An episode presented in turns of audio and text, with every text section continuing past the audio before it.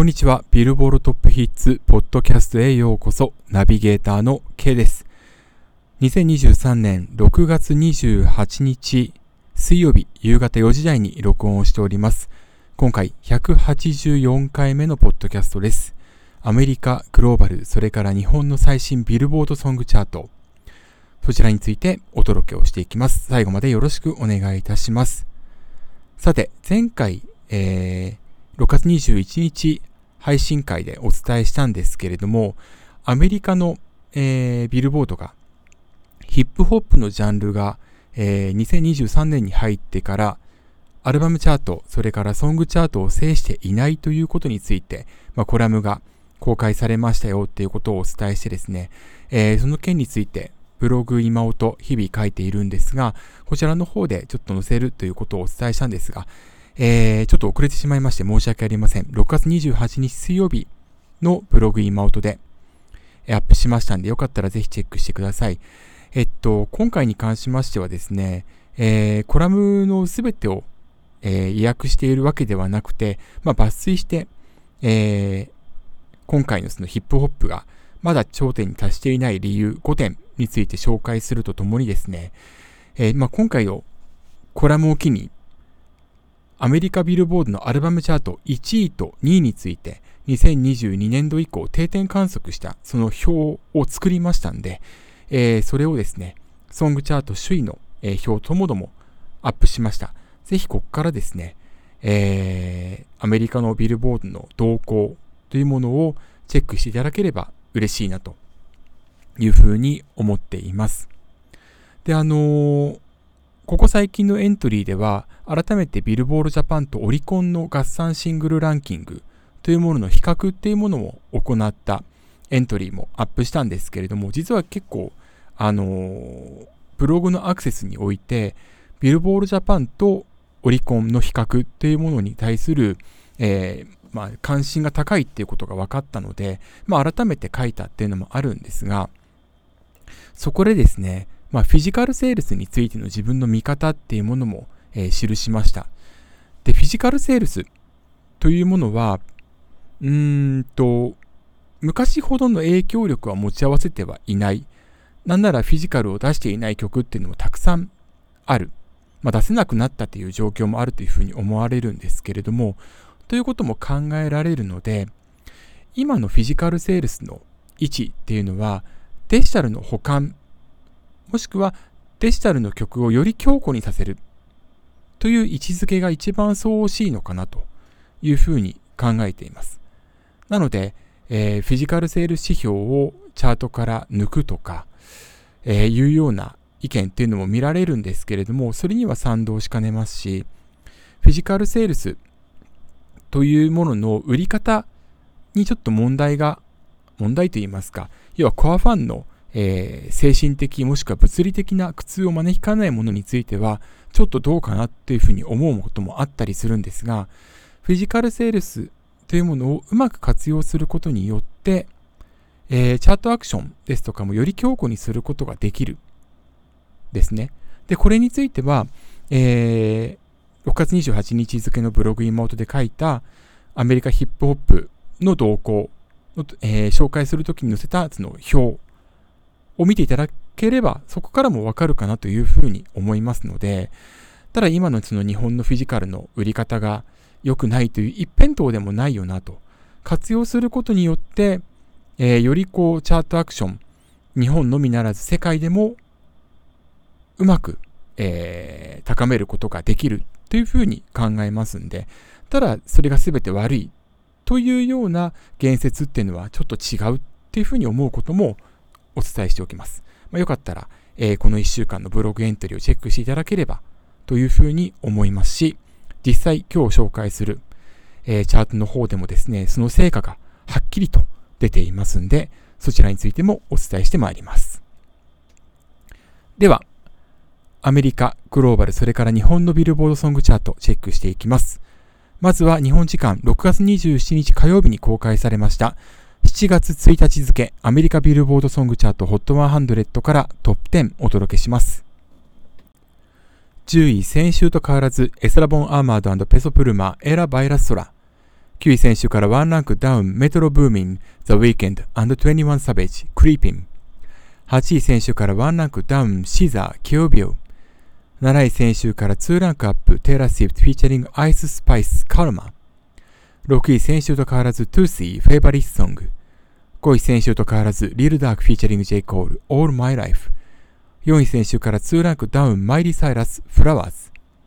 3位選手から1ランクアップ、レマーセレナ・ゴメス、カームダウン。2位選手から1ランクアップ、ルーク・コムズ、ファストカ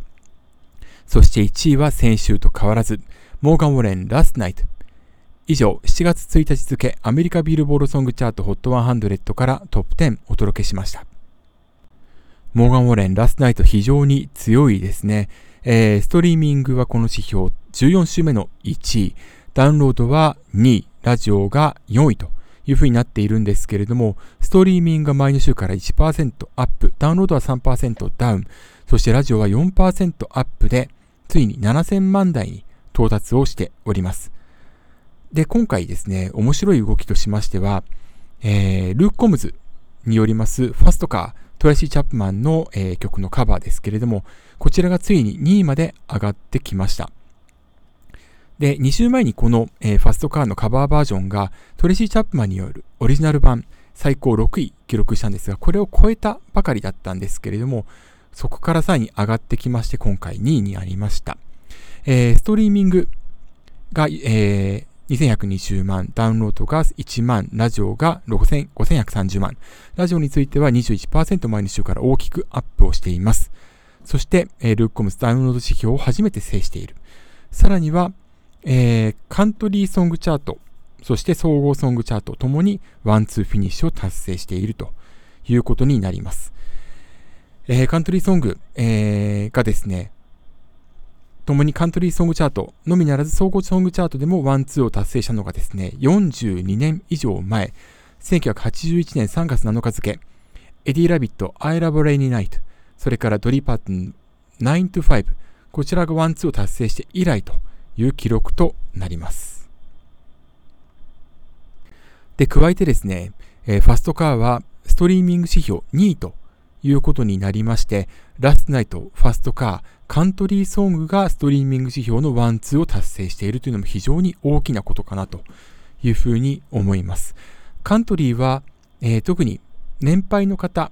まあ、中高年層、それから白人男性が、まあ、好むとされていたジャンルまあ、これはかなりステレオタイプなイメージなんですけれども、その中にあって、若手の、えー、男性歌手がストリーミングの強さによって台頭してきて、で、ラジオが後から上がってくるという構図ができている。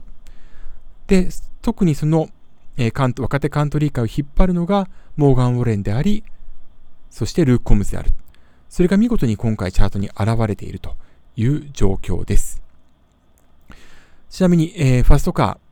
を、えー、一人でソングライトしましたトレイシー・チャップマン。彼女の、えー、最高位、彼女の作品最高位は、トレイシー・チャップマン、Give Me One Reason の3位だったんですけれども、まあ、これも彼女一人で書いた作品なんですが、今回ファストカー、彼女のソングライト作品においても最高位を更新したという形になります。さらに3位には、レンマーセレナ・ゴメス、カームダウンが上がってきまして、ラジオ指標がついにえ、1位となりました。前の週まで18週連続でマイリー・サイラス・フラワーズがこの指標を制していたんですけれども、そこから逆転するという形となっております。で、今回もですね、トップ10内の、えー、入れ替わり、トップ10内外の入れ替わりはなくてですね、トップ10内で結構まあ大きく変わったという状況なんですが、えー、11位以下を見てみますと、えー、これからトップ10リストの曲っていうのはいくつかあります。まず11位をキープしたミゲル・シュアスイング。こちらは赤丸がついておりますので、まだ勢いがあるという状況。それから、えー、15位から13位に上がってきたのがシザー・スヌーズ。こちらもですね、赤丸がついていますね。で、14位にはザック・ブライアン、Something in the Orange。こちらも毎週から変わらないんですけれども、赤丸と。で、そして、えー、18位にテイラー・シーフト、クルエル・サマー入っています。で、テイラー・スウィフトのクエル・サマーなんですけれども、2019年にリリースされたアルバムラバーに収録されたナンバーなんですが、まあ、アルバムの、えー、リリースタイミングで、ソングチャートでも登場してきたんですけれども、えー、今回ですね、数年ぶりに、えー、HOT100 に返り咲きを果たしていて、しかも上昇を続けていると。で、これは、えー、ビルボールジャパンの記事でもあるんですけれども、テーラが行っているツアー、えー、こちらで披露していることも影響しているということなんですね。で、えー、今回39位から18位に大幅アップしておりますので、ともすれば今後この曲もトップ10入りする可能性が高いんじゃないかというふうに思われます。この曲の投稿にも注目していきましょう。というわけで、まずは7月1日付アメリカビルボールソングチャート HOT100 からトップ10をお届けしました。では、グローバルチャートについてもチェックしていきましょう。7月1日付、まずはグローバル200のトップ5です。5位5050キューピット4位 Rema Selena Gomez Calm Down 3位 Miley Cyrus Flowers 2位 Yng Lvcas Peso Pluma La Bebe 1位 Eslabon Armado Peso Pluma Ella Baila Sola となりましたそしてグローバル200からアメリカの分を除いたグローバルエクスクルーディング US こちらのトップ5です5位、 Eslabon Armado Peso Pluma Ella Baila Sola。4位、 Fifty Fifty Cupid。3位、マイリサイラスフラワーズ。2位、ヤングルキャスペソプルマラベベ。1位、夜遊びアイドルとなりました。というわけで、エラバイラソラ、そしてアイドルは帰り咲きということになります。えー、エラバイラソラは通算6週目の首位と、えー、それからアイドルは通算2週目の首位ということになりまして、アイドルはグローバル200で8位から7位に上がりまして最高位を更新しています。で、えっと、数字的にはエラバイラソラ、それからアイドルも下がってきているとは言えます。えー、エラバイラソラ、グローバル200ではストリーミング前の週から10%ダウン、ダウンロードは6%のダウン。それから、夜遊びアイドル、グローバルエクスクルーディング S、こちらの方でストリーミング前の週から3%のダウン、ダウンロードは16%ダウンということになっているんですけれども、えー、比較的安定している曲が上位をキープしているということが言えると思います。前の週、グローバル200、それからグローバルエクスクルーディング S、双方制した、初登場で制しました BTS Take 2。こちらは、えー、グローバル200で27位、グローバルエクスクルーディング US こちらでは15位に後退しているということになりますので、えー、初週勢いの強い曲は、えー、その後、ストリーミングで安定しない限り、ダウンロードは急落する傾向にありますんで、えー、総合でもダウンが、えー、下落幅が大きいということになります。さあ来週以降どうなっていくのか結構ライバルが大きく登場するものと思われますので、その動向に注目していきましょう。というわけで、グローバルチャートについても7月1日付お届けしました。では、日本のチャートに行きたいと思います。6月28日公開分ビルボールジャパンソングチャート HOT100 からまずはトップ10紹介します。10位初登場、桜坂46スタートオーバー。9位選手からワンランクアップ、ミセスグリーンアップル、ケセラセラ。8位選手からワンランクアップ、オフィシャルヒゲダンディズム、サブタイトル。7位選手と変わらず、オフィシャルヒゲダンディズム、タトゥー。6位先週からワンランクダウン、 Vaundy、怪獣の花歌。5位先週からワンランクダウン、スピッツ、美しいヒレ。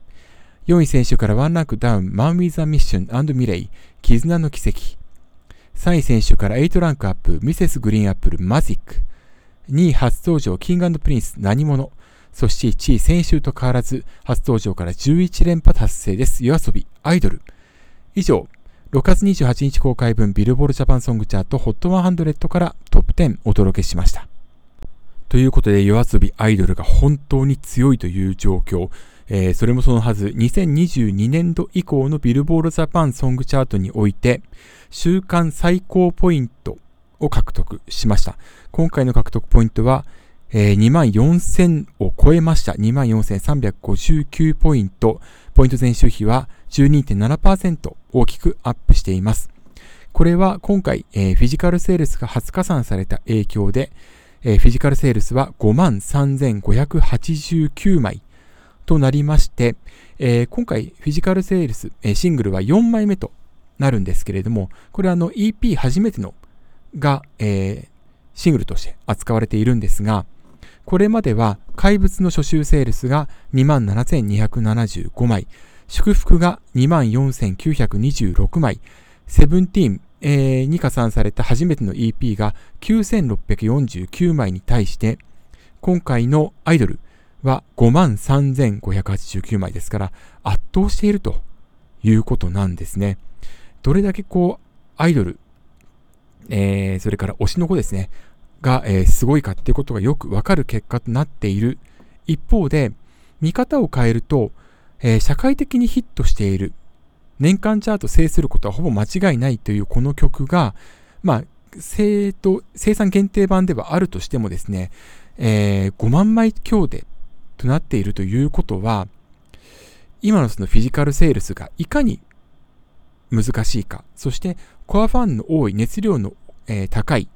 それから複数種リリースを行っている歌手の作品がいかに売り上げが高いかってことも、まあ、ここから見えてくるんじゃないのかなというふうに思います。まあ、それにしても本当に強いですね。これまでのポイント、えー、推移でいきますと、初週は1774だったものがですね、19,790、23,211、23,581、22,569、21,439、22,543、21,377、21,252、21,616、そして24,359ということで、2万台をずっとキープしていると。えー、そして今回最高を更新しているフィジカルのセールスが上乗せされたことによってそれが達成された。冒頭でもお伝えしましたけれども、フィジカルセールスがデジタルの保管、デジタルをさらに、えー、上乗せするといいますか、底上げする効果をもたらしている。そしてそれを夜遊び側がちゃんと分かってリリースしているということが言えると思います。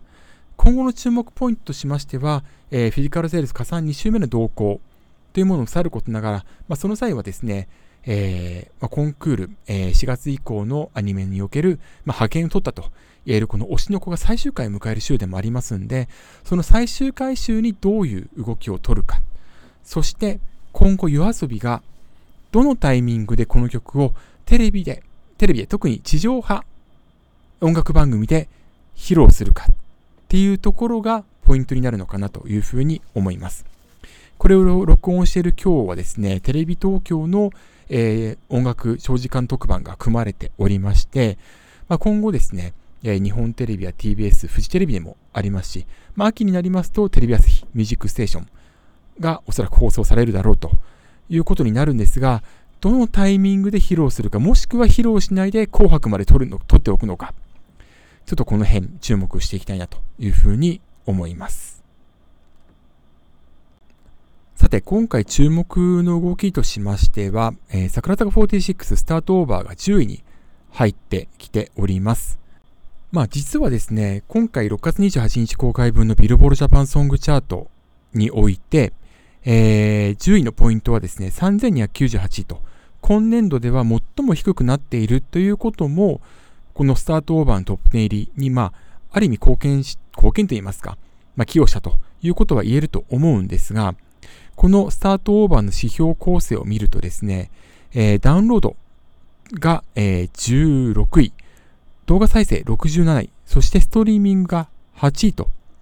いうことになっております。ラジオはあと、えー、100位未満ですが300位圏内に入っておりますので加算対象になっています。で、来週は、えー、フィジカルセールスが初加算されます。えー、前作の、えー、フィジカルセールスは39万5000でしたんで、まあ、この数字並みの売り上げは,、えー、は予想できるかなというふうに思うんですけれども、今回この、えー、桜坂46のスタートオーバーに関しましては、LINE ミュージック再生キャンペーンの対象となっております。で、これが、えー、ストリーミング指標のトップ10入りの、えー、原動力になったというふうに考えられます。で、ストリーミング指標の元となるストリーミング再生回数に関しましては、そこで1位を取った場合に、LINE Music 再生キャンペーン対象であれば、指標化の際に、えー、他のサブスクサービスの乖離を踏まえた上で係数処理が行われるんですが、ストリーミング再生回数が2位以下であれば、LINE Music 再生キャンペーンを採用していても、指標化の際に、えー、係数処理が施されないということなんですね。えー、なので、LINE Music 再生キャンペーンまあ、特にあの今、ストリーミングは夜遊びのアイドルが強い状況なんで、再生キャンペーンを行っていても、まあ、再生回数で1位になることは非常に厳しい状況。逆に言えば、指標化の際に係数処理が施されずに、そのまま活かされるということになります。まあ、ちなみにあの、昨年の秋になって LINE Music は再生キャンペーンの再生回数すべてに、すべてを加算するわけではないと。まあ、ユーザーの再生回数はそのままユーザーごとのそのアプリですとかでか、えー、可視化されるようになっているんですけれども、それがそのまま加算されるわけではないという形になったんですが、ま、それでもキャンペーンを採用している曲というのは、ストリーミング指標において有利になる傾向があるんで、あくまで個人的にはですね、ビルボールジャパンに対しては、再生キャンペーン、採用曲、すべてに対して係数処理を施す必要があるということは以前から、え伝えて提案をしております。まあ、なぜならば、その LINE ミュージック再生キャンペーンが終わった瞬間に急落する曲が非常に多いという傾向が続いているっていうのが理由なんですけれども、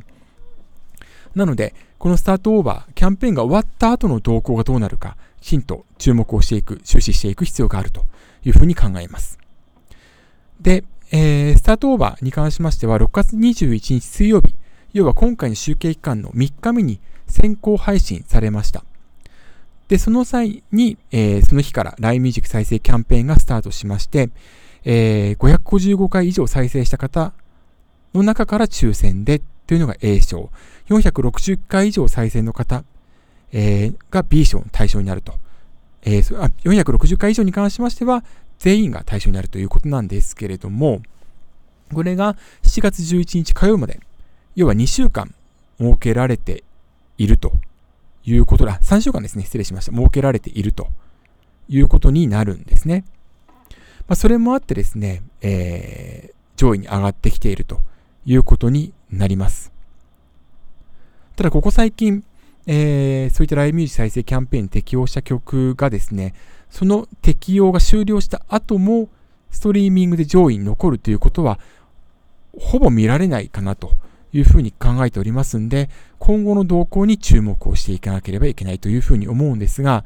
次回、フィジカルセールス初加算されるタイミングで、この LINE Music 再生キャンペーンは続いているので、